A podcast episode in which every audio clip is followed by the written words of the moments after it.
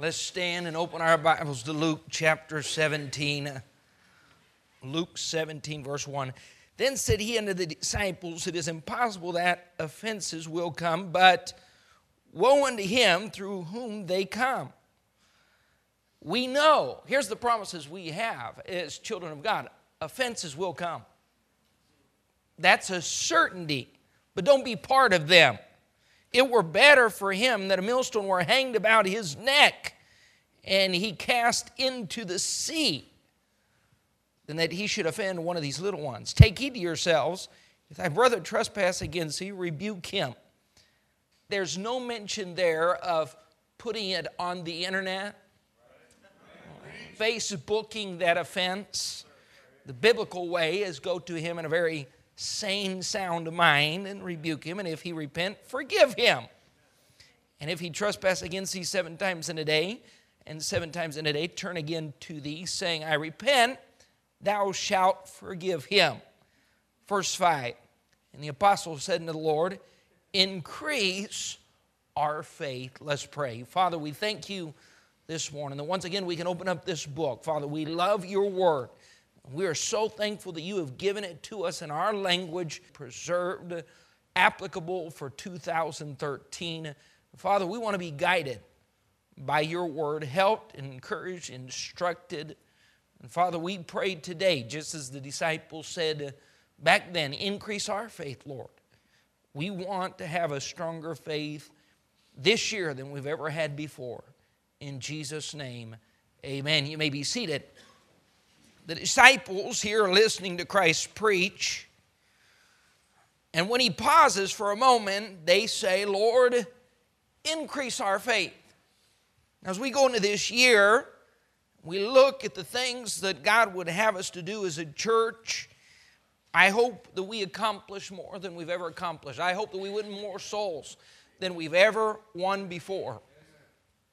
Despite the financial circumstances, I hope that we give more to missions than we've ever given in the history of the church. I hope we reach out, knock on more doors, witness to more people, see the school grow and every other ministry this church grow.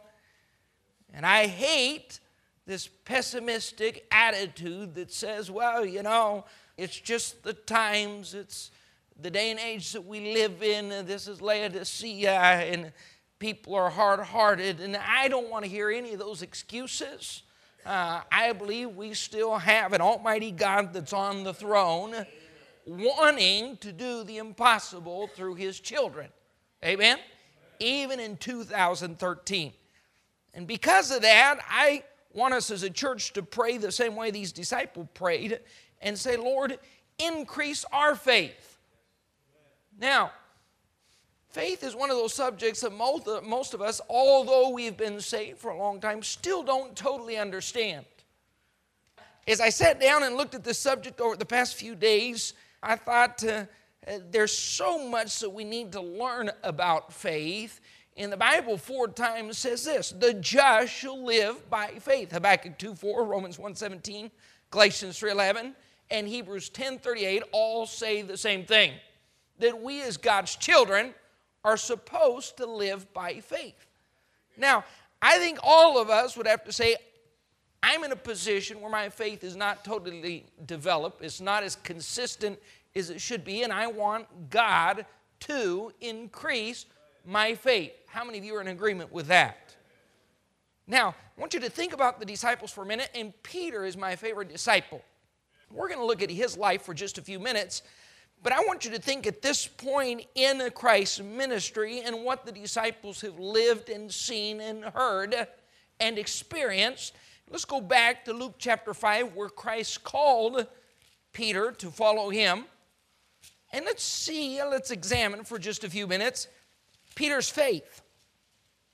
Luke chapter 5, verse 1 it came to pass that as the people pressed upon him to hear the word of God, speaking of Jesus, he stood by the lake of Gennesaret and saw two ships standing by the lake, but the fishermen were gone out of them and were washing their nets.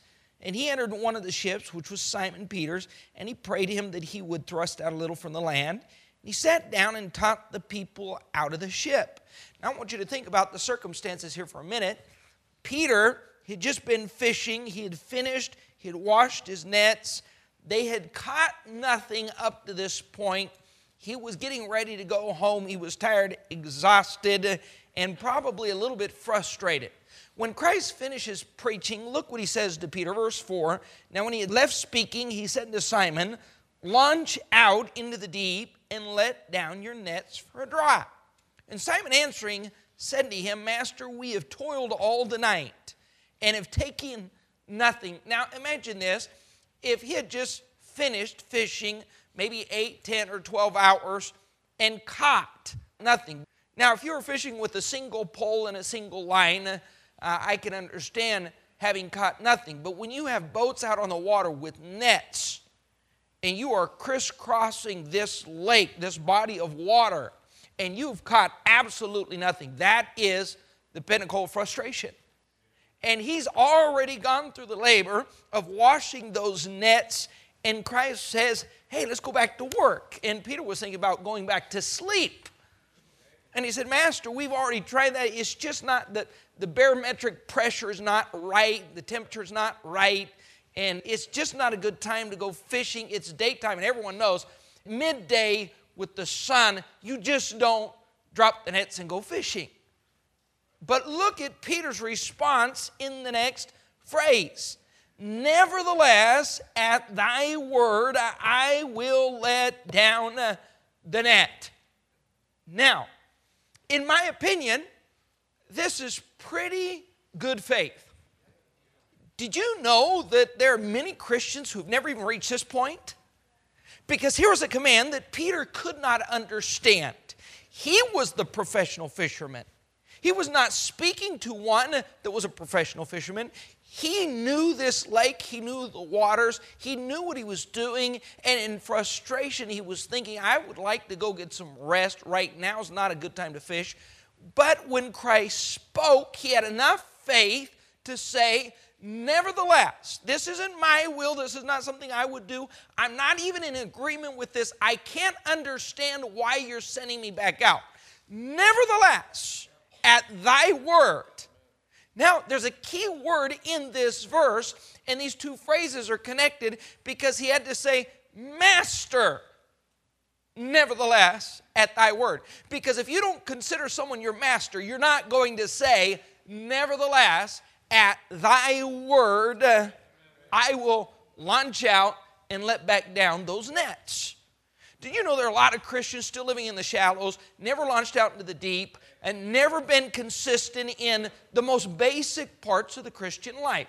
Never tithed consistently, never given to missions consistently, never been a consistent witness. You know why? They're not living a life of faith. Did you know what faith is? Faith is simply saying, God is able. God is omnipotent. Now, the object of our faith is who? God let me just pause here. Faith is not something that we would consider a feeling, a positive feeling. You know, often I hear people talk, and I think people have more faith in their faith than they do in their God. That's called a positive attitude. You know, I, am going to get that job. You know, I'm going to do that. I, I'm going to make this happen. I'm going to win the lottery. My team's going to win the football game. That's called positive thinking. That's not called faith. Because if the object of your faith is a quarterback or a running back, you have serious problems. Now, the object of my faith is something and someone totally different because they're extraordinary. That is God, Almighty God. So my faith is not misplaced. You're better off with a little bit of faith, a shaky faith, in the right person than great faith in the wrong object. Amen?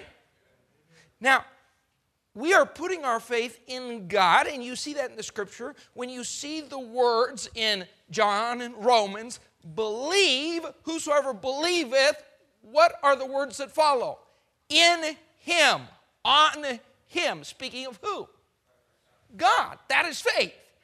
You are putting your trust in an almighty God. Now, here's faith. Faith says, I know my limitations. I know what I can and cannot do. I can only do the ordinary.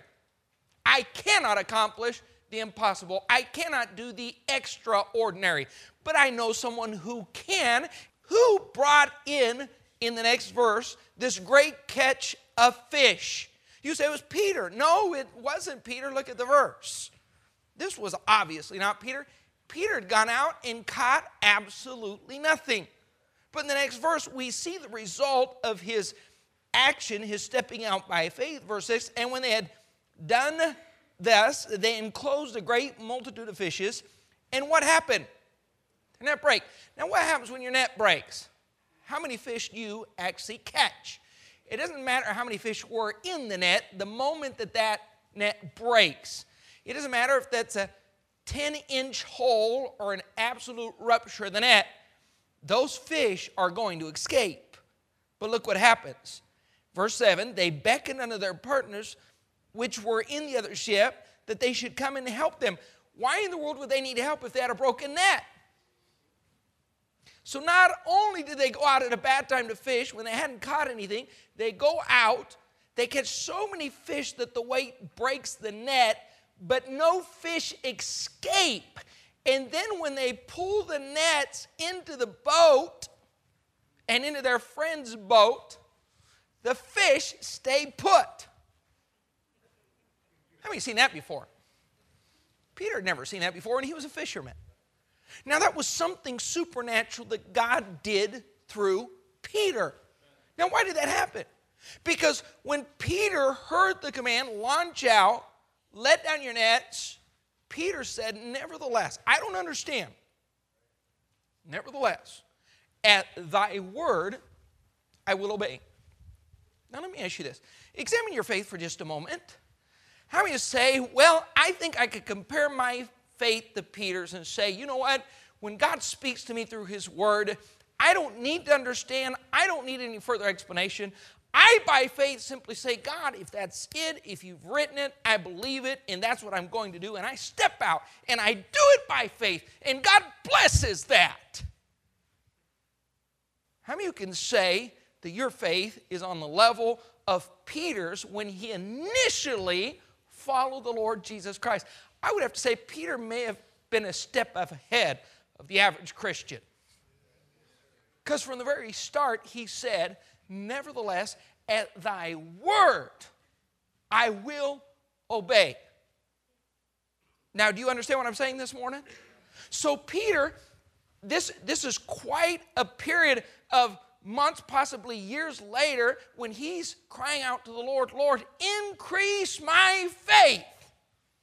Well, when I judge from the very beginning, Peter actually had decent faith. Matter of fact, there's something even greater than this. Look what it says in verse 10 and so was also James and John, the sons of Zebedee, which were partners with Simon. And Jesus said unto Simon, Fear not, from henceforth thou shalt catch men. And when they had brought their ships to land, look what it says, they forsook all and followed him. I don't know if there's anyone in this auditorium that can say that. You know, when I came to Christ and I got saved and baptized and I decided to do right, I just forsook all and followed Him. That's faith. You don't just walk away from your job. You just don't walk away uh, from everything that you've accumulated over the first 35 or 40 years of your life. You, you just don't give up your friends and your family and your hometown and leave all that behind without having some measure of faith that says, This is a great God, and I'm willing to follow him at all costs. Now, if we measured our faith against Peter's, we'd have to say our faith is probably a little bit weaker than Peter's, even at the initial phases of his following of Christ. Yes or no? So here's what I'm amazed by his prayer in Luke chapter 17. Later in the ministry of the Lord Jesus Christ, Peter and the disciples were saying, Oh Lord, increase our faith. Well, they actually already had a pretty strong faith. I mean, we could find other people in the Bible and pick apart their faith and see weaknesses and say, well, they certainly should have grown in the faith. But we're talking about these men, these disciples, and specifically Peter, his faith was actually pretty decent. Go with me to Matthew chapter 14. Matthew 14, verse 27. See a different circumstance. This is after the feeding of the 5,000. Christ constrains his disciples to get in the ship. He sends them across the sea. Verse 23 When he had sent the multitudes away, he went up to a mountain apart to pray. Verse 24 The disciples are in the ship, now in the midst of the sea. They're tossed with the waves. The wind was contrary. That means it was blowing from all sides. And in the fourth watch of the night, this boat was full of water. It was about ready to sink. And look what happens. Jesus went unto them walking on the sea. And when the disciples saw him walking on the sea, they were troubled, saying, It is a spirit. And they cried out for fear. But straightway Jesus spake to them, saying, Be of good cheer. Now, that, that's a strange way to open up the conversation. I mean, things are really bad. Be of good cheer. It's I, be not afraid. And look at how Peter responds. Peter answered him said, Lord, if it be thou, bid me to come unto thee on the water. Now, let me ask you this.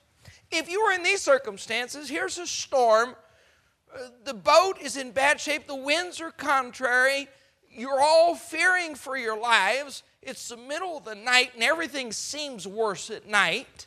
They can't see land. They don't know if they're going to survive. Suddenly the Lord comes walking out on the water. Is it going to cross your mind to say, Hey, Lord, let me come walk with you? I'll be honest with you. I think the first thing I'd say is, Lord, can you fix this storm? Uh, Lord, would you come in this boat? But no, Peter says, Lord, bid me to come out on the water. Let me ask you something. I want you to think about the circumstance for a minute. Did you know that all those disciples could have walked on the water? But only one did. Now, think about this. We see the disciples. This is Peter praying, Lord, increase my faith. But when I study the life of Peter, I personally think, Peter, you already had some pretty strong faith. Because I don't know if I would have gotten my nets and launched out into the deep. I don't know if I would have forsaken all and followed Christ. I don't know if in that storm, in that circumstance, I would have said, God, hey, bid me, Christ, bid me to come walk on the water. But that was the level of Peter's faith. Always looking to do something more for Jesus Christ, to step out, to launch out. Let me just say this God wants to do the impossible through Cap City Baptist Church. God wants to do the impossible through this congregation. God wants to do the impossible through you. Now, faith is not about you manipulating God to have your way or your will done. That's where the confusion comes in. This whole name it and claim it, this false philosophy that says, uh, I'm going to pray and tell God what I want done. No, that's not what faith is about. Faith is about you doing God's will because God wants to do something supernatural. And look what it says in Second Chronicles 16. Keep your finger here because we're going to come back to this text. But here's what God is thinking. Second Chronicles chapter 16 verse 9. Now, some of you that have taken your pastor's challenge to read through your Bibles and to memorize verses this year, this would be a great verse to put to memory. Second Chronicles 16 9. For the eyes of the Lord run to and fro throughout the whole earth. Why is he looking throughout the whole earth? Look what it says to show himself strong in the behalf of them whose heart is perfect towards Him. Did you know God wants to do something great and mighty? And He wants to do it through you. And faith is saying, God, I know you're all powerful and I know you want to do something great. I know you, uh, you want to do something that's impossible. I can't do that, but you can do that. And you can do it through me. And I want to be that tool to see the impossible done. But we're too busy living normal lives, too satisfied extremely satisfied. You know what people talk about? Their natural accomplishments as if they were supernatural. God's not interested in that. God is interested in doing something supernatural. You know how many stories there are about buildings that have been built and ministries that have grown and souls that have been saved? You know why? God is in the business of doing the supernatural, and He just needs someone willing to say, God, I want to be that vessel. Pick me. Someone that says, God, I believe you can do the supernatural. And God could have done, wanted to do uh, the supernatural through each one of these disciples, but there was one who asked and asked specifically. You know what I think too many times in life? We don't do or say anything specifically. Our prayers are not specific. When Peter saw Christ walking on the water, here's how specific he was Lord, bid me to come walking on the water with you. That's pretty specific. And Christ said, I can do that. It's not a problem. Walking on water is not an issue. Come on out. And he did. Humanly, that's not possible. But that's something God wanted to do supernaturally through Peter. Now, let me ask you this. Go back with me to Matthew chapter 14. I want you to see something. So, if Peter's faith was strong enough to say, God, I'm going to obey you. Nevertheless, at thy word, I'll launch out into the deep. I will forsake all and follow you. Lord, bid me to walk on the water. How many of you would say, with your preacher, I think Peter had some pretty amazing faith at this point in his life? How many would say that? Hold on for a minute. Christ doesn't share our opinion. Because look what he says in verse 26 when the disciples saw him walking the sea, they were troubled, saying, It's a spirit. They cried out for fear, and straightway Jesus spake, said, Be of good cheer. And he says, Lord, bid me to come in the water. Verse 29, he said, Come. And when Peter was come down out of the ship, he walked on the water to go to Jesus. The only person in the history of mankind, beside Jesus Christ, who did that. Verse 30, but what happened? When he saw the wind boisterous, he was afraid. Beginning to sink, he cried, saying, Lord, save me. Immediately Jesus stretched forth his hand, caught him, and said to him, O thou of little faith, wherefore didst thou doubt?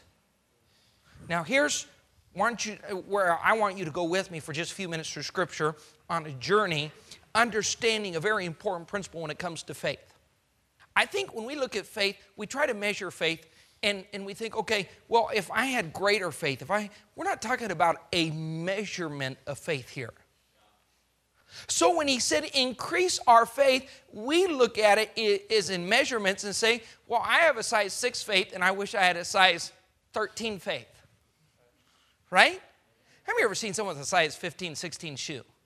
And you said, man, you have a big foot. You know, it's, it's as if we look at Bible heroes or great preachers of the faith and as if they had a size 16 faith. Say, man, if I had more faith, faith is immeasurable. And when Christ is speaking of faith, it, we're not speaking of a size or of a measurement. We're talking about consistency despite the circumstance. That's what we're talking about. Because Peter's faith would appear to be great, uh, but that's when he's catching fish. And that's when, you know, when he forsook all, he had all those fish there on the shore, and the boats were full, and people were celebrating. So his faith was very confident in the power of God, in the miracles of the Lord Jesus Christ. But listen, when we look at the storm and the circumstances are bad and the winds are blowing and things aren't going the way that we'd hope they would go, that's when our faith tends to be shaken a little bit. So when we talk about mature faith, when we talk about a consistent faith, we're not talking about a perfect faith. We're not talking about a measure of faith. We're talking about a faith that is consistent on Monday and Tuesday and Wednesday and Thursday, consistent this week and next week and this month and next month, consistent in the trials of life and the problems of life, the storms of life, as well as the good moments. So, here's what we like to do we like to measure our faith at our best moment in life. That's not the way God measures our faith. Christ didn't measure Peter's faith when he was walking on the water. He measured his faith during the height of the storm, and we looked at the wind that was boisterous and the waves, and he began to sink. And Christ said, Oh, ye of little faith. Well, he was walking on the water. No, he got his eyes on the storm. And how many times have we looked at life, we've been confident in God's almighty and God's powerful and He's not limited in what He can do. And it's amazing to think about how He's going to help me. And then we have a problem. And then we face a storm. And just after four short years of pastoring this group right here, I'd have to say, I've seen the majority sitting here with your faith shaken in the past four years. Now, that's not a bad thing. Let me explain why that's not a bad thing.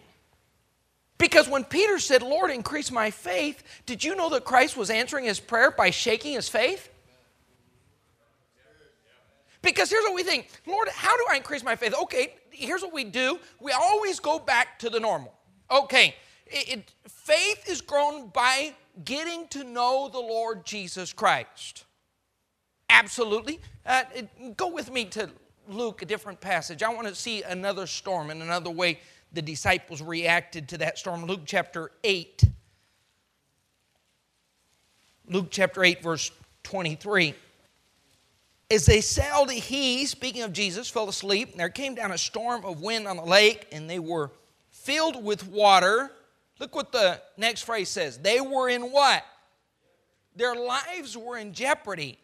And they came to him and awoke him, saying, Master, Master, we perish.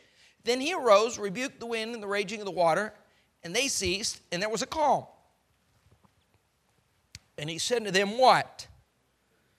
Where is your faith?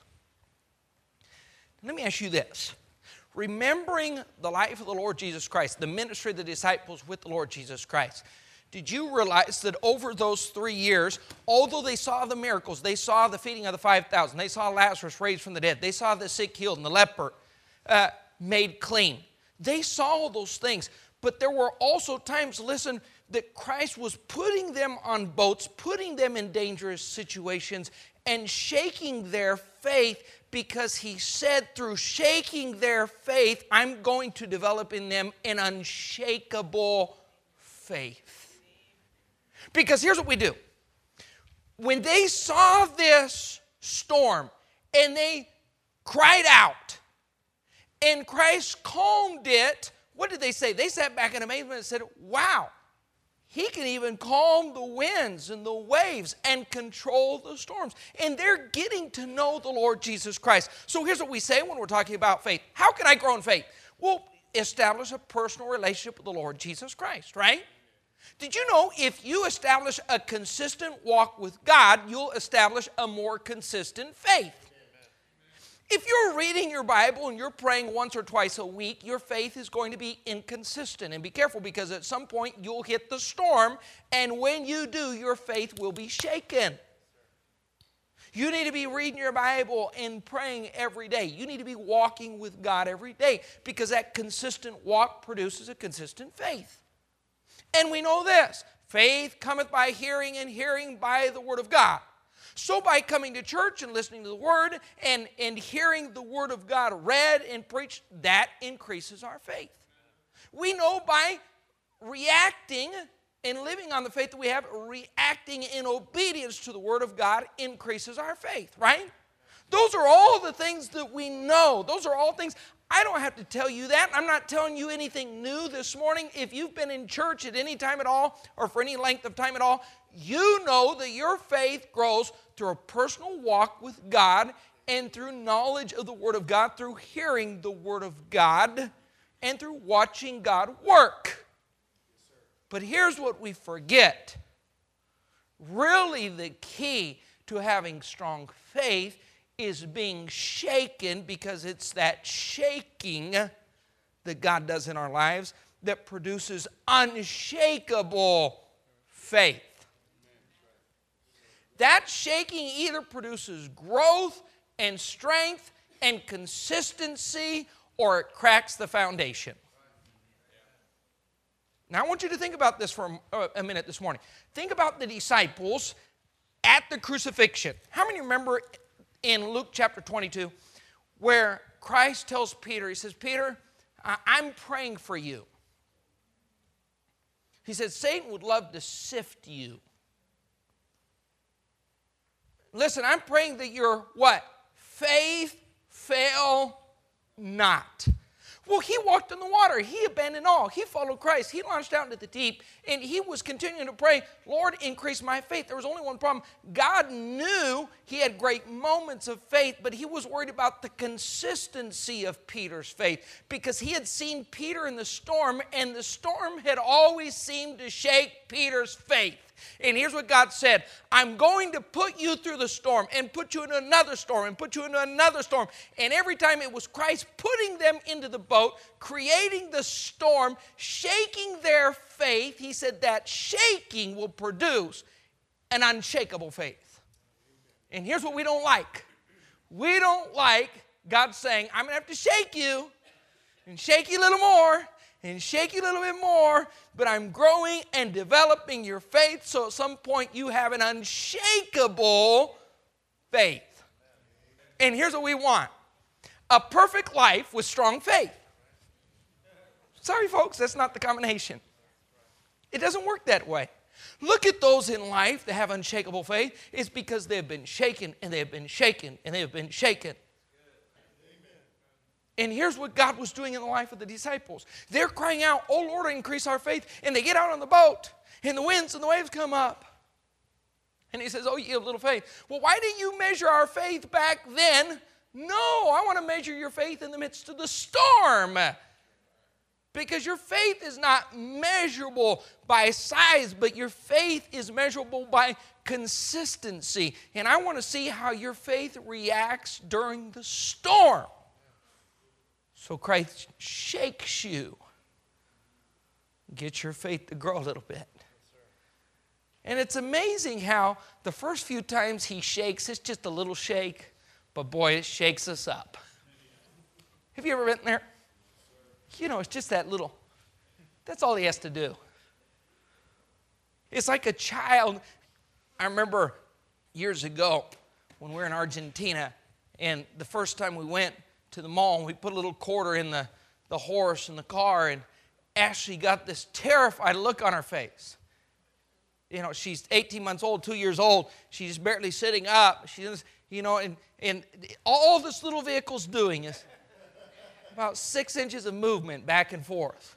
And she's holding on for dear life like it's going 128 miles an hour down a racetrack. She's starting to cry, and Chris is trying to calm her little heart, say, No, you'll be fine, you'll be fine. Did you know that the first time Christ shakes you, that's normally how he does it? He puts a little quarter in the machine. And the average Christian is holding on for dear life. Pastor, you don't understand. I don't know if I can make it through. I just don't know. I don't know. And then the car stops. The horse stops. Man, I almost got bucked off. I'm going to put in another quarter and see if you can hang on. because one day you're going to a real rodeo. You're going to ride a real horse, and you're going to understand what it means to really be bucked off. We like the comfort of, well, if I just get to know God, and if I just get in this book, and if I just hear His word, my faith is going to grow. And at some point, my pastor is going to be able to pull out a spiritual tape measure and say, wow, size 18 faith. We don't like the fact that God says no to increase your faith. I'm going to shake you because by shaking you, I'm going to produce in you an unshakable faith. Now, let me ask you this. How many of you have looked at the book of Acts and thought about that Peter was going to have to lead that early church at Jerusalem? Peter was not just going to pastor a church of a couple hundred people, but of possibly 40, 50, or 60,000 people. Peter was going to preach, listen, he was going to preach one message, and 3,000 people were going to raise their hand, walk the aisle, trust Christ as their Savior, and then it was up to Peter to make sure that those people were discipled personally. You better have a strong faith. And then the authorities were going to come and threaten and throw them in jail and take off the head of Pastor James. And you better have strong faith when you face those circumstances. So here's what Christ said Peter, I'm going to do you a favor. James and John, I'm going to do you a favor. Bartholomew, I'm going to do you a favor. Thomas, I'm going to do you a favor. They're saying, Lord, increase our faith, but they really didn't know what that entailed. They thought it was just a little bit of magic dust. They just thought it was the Lord saying, you know, you just work up a little bit of self determination and commitment in you and say, I'm going to live by faith. I'm going to grow in the faith. I'm going to move forward by faith. That's not how your faith grows. It's not self determination. It's not self will. It's not a commitment that you make. It's not you standing up and saying, God, I'm going to do this and I'm going to have faith. God said, be careful when you pray, increase my faith, because that means I'm to have to shake you and then shake you a little harder and shake you a little bit more and shake you and shake you until you have an unshakable faith. And that's what we don't like. So, in the midst of all those miracles, in the midst of all those good things that they were experiencing, in the midst of those great messages, Christ said, I'm solving all your problems. So, I'm going to have to put you out on a boat make it really horrible as far as the storm's concerned.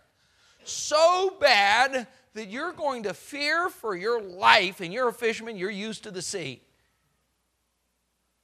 and then I'm going to go to sleep.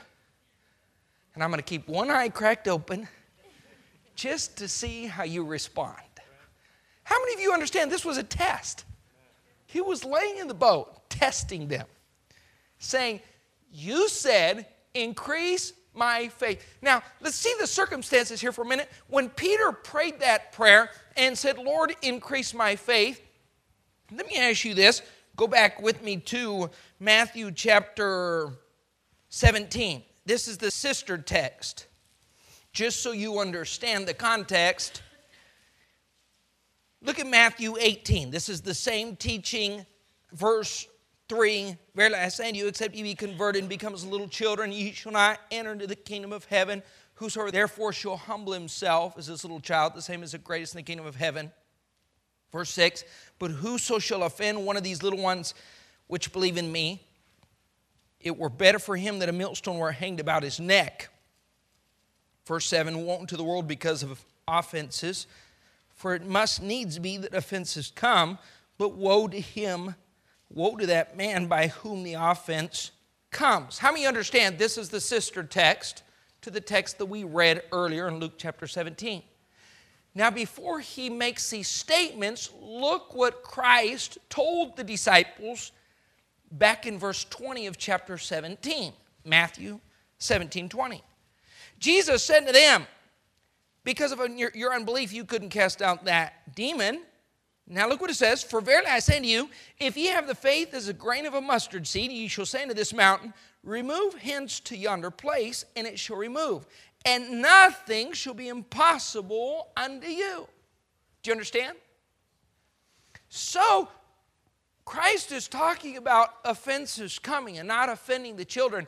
And the disciples interrupt the teaching and say, Lord, increase our faith. Now, why the timing of this? Because earlier in the teaching, Christ had mentioned faith, and they'd come back, they had tried to cast out the demon in this child. They couldn't cast him out. They come back frustrated, Lord, we couldn't do what you told us to do. We couldn't accomplish what you told us to accomplish. We couldn't cast out that demon. And the Lord said, It's because you lack faith. If you have faith, you can look at this mountain and say, Be removed, and that mountain would be removed. So when the disciples heard that, they got excited about faith. And they said, Boy, oh boy, our lives would change if we had faith. Lord, increase our faith. So, why did they say that? They recognized their need, but more than that, they said with more faith, more things can happen, greater things can be accomplished. So, Lord, increase our faith. But what was going through their minds, they thought this was one day, one service, one invitation, one moment. Just touch us in the head. The same way you healed those sick, just touch us in the same manner and fill us top to bottom with faith. And Christ said, Okay, I'm going to answer that prayer. Let's get in a boat. And that's what we don't like. Lord, increase our faith. And he starts to shake. Why are you shaking me? Why are you allowing me to be shaken? Because through shaking, I produce an unshakable faith. Look at those with the strongest faith. It's those have, that have been shaken and reshaken. And they've watched God work and they watched God do His will. None of us like the shaking that takes place, but each time we're shaken, it creates more strength. It builds our faith, and we look at God and we watch God come through time after time, doing His will, accomplishing His purpose. Although we don't understand it at the moment, we may become frustrated. Now, here's a question Have you been shaken, or has your faith been shaken. Because here's what God wants God wants your faith increased. God has greater things in mind. When we look at Luke 5, when Jesus Christ called Peter and said, Follow me, and he left all and followed Christ, his faith was not mature enough to face the challenges that he would face in the book of Acts, the early church, the church at Jerusalem, the pressure from the government, and challenges and everything else he would deal with. The murmurings in the church over the widows and the picking of new leaders and dealing with jail and being arrested. Peter could not have dealt with any of that had he not gone through those three years of shaking. And Christ said, Your faith will not increase in a perfect world. Your faith is not increased by watching me multiply the fish and bread, and that's what we want. God, you show me the miracles, my faith will be increased. That does not increase your faith because right after the miracles, what did he say? When he went to go do it again, they doubted, and he said, It's the hardness of your hearts. That miracle didn't produce faith, and watching that bread multiplied didn't produce faith. It's being out on the ship and watching yourself get right there to the very edge of death and then having Christ say, okay, I got it under control.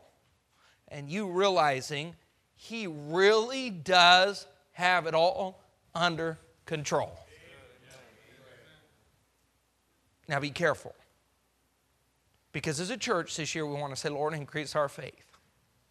I believe this building is a measure of our faith. I believe this ministry is a measure of our faith. I believe what we have, what we do, is a measure of our faith. Guess what? We need our faith increased. So, our prayer, our goal, our desire is this God, increase our faith. But be careful. Because before you pray that, you better understand that increasing of faith doesn't mean, well, that means I'm just going to read the Bible more, and you should read the Bible more. And we've set out plans, we've urged you to get in the book and to memorize it, but that's not just the only way your faith is going to be increased. And wow, increase my faith, Lord, and here's what I'm going to do I'm going to be in church, and I'm going to listen to additional preaching, and I'm going to listen to everything I can and put in my iPod and I'm going to put on my phone and my phone app the Bible and I'm going to listen and listen and listen and listen to Scripture. The more I listen, the greater my faith is going to grow. That's all good. That's all great. That's all part of it. But there's another part that we don't like. God said, I want to produce in you a strong, consistent faith. Not just a faith that is great during the good times but I want a faith that is strong in the storm. And if you look at Christ, speaking of the disciples' faith, he doesn't measure their faith after resurrecting Lazarus from the dead. He doesn't measure their faith after the feeding of the 5,000. He doesn't measure their faith after the healing of the 10 lepers when they're saying, That's amazing, that's stupendous, that's fantastic, unbelievable. Look at the power of the Lord Jesus Christ. He measures their faith in the midst of the storm. In each case, he says, Oh, ye little faith. Why? That's when he measures our faith. And he said, Those storms are not accidental, those storms are pre planned. And that shaking is just a little bit at a time. But that shaking is taking place to develop in you an unshakable faith.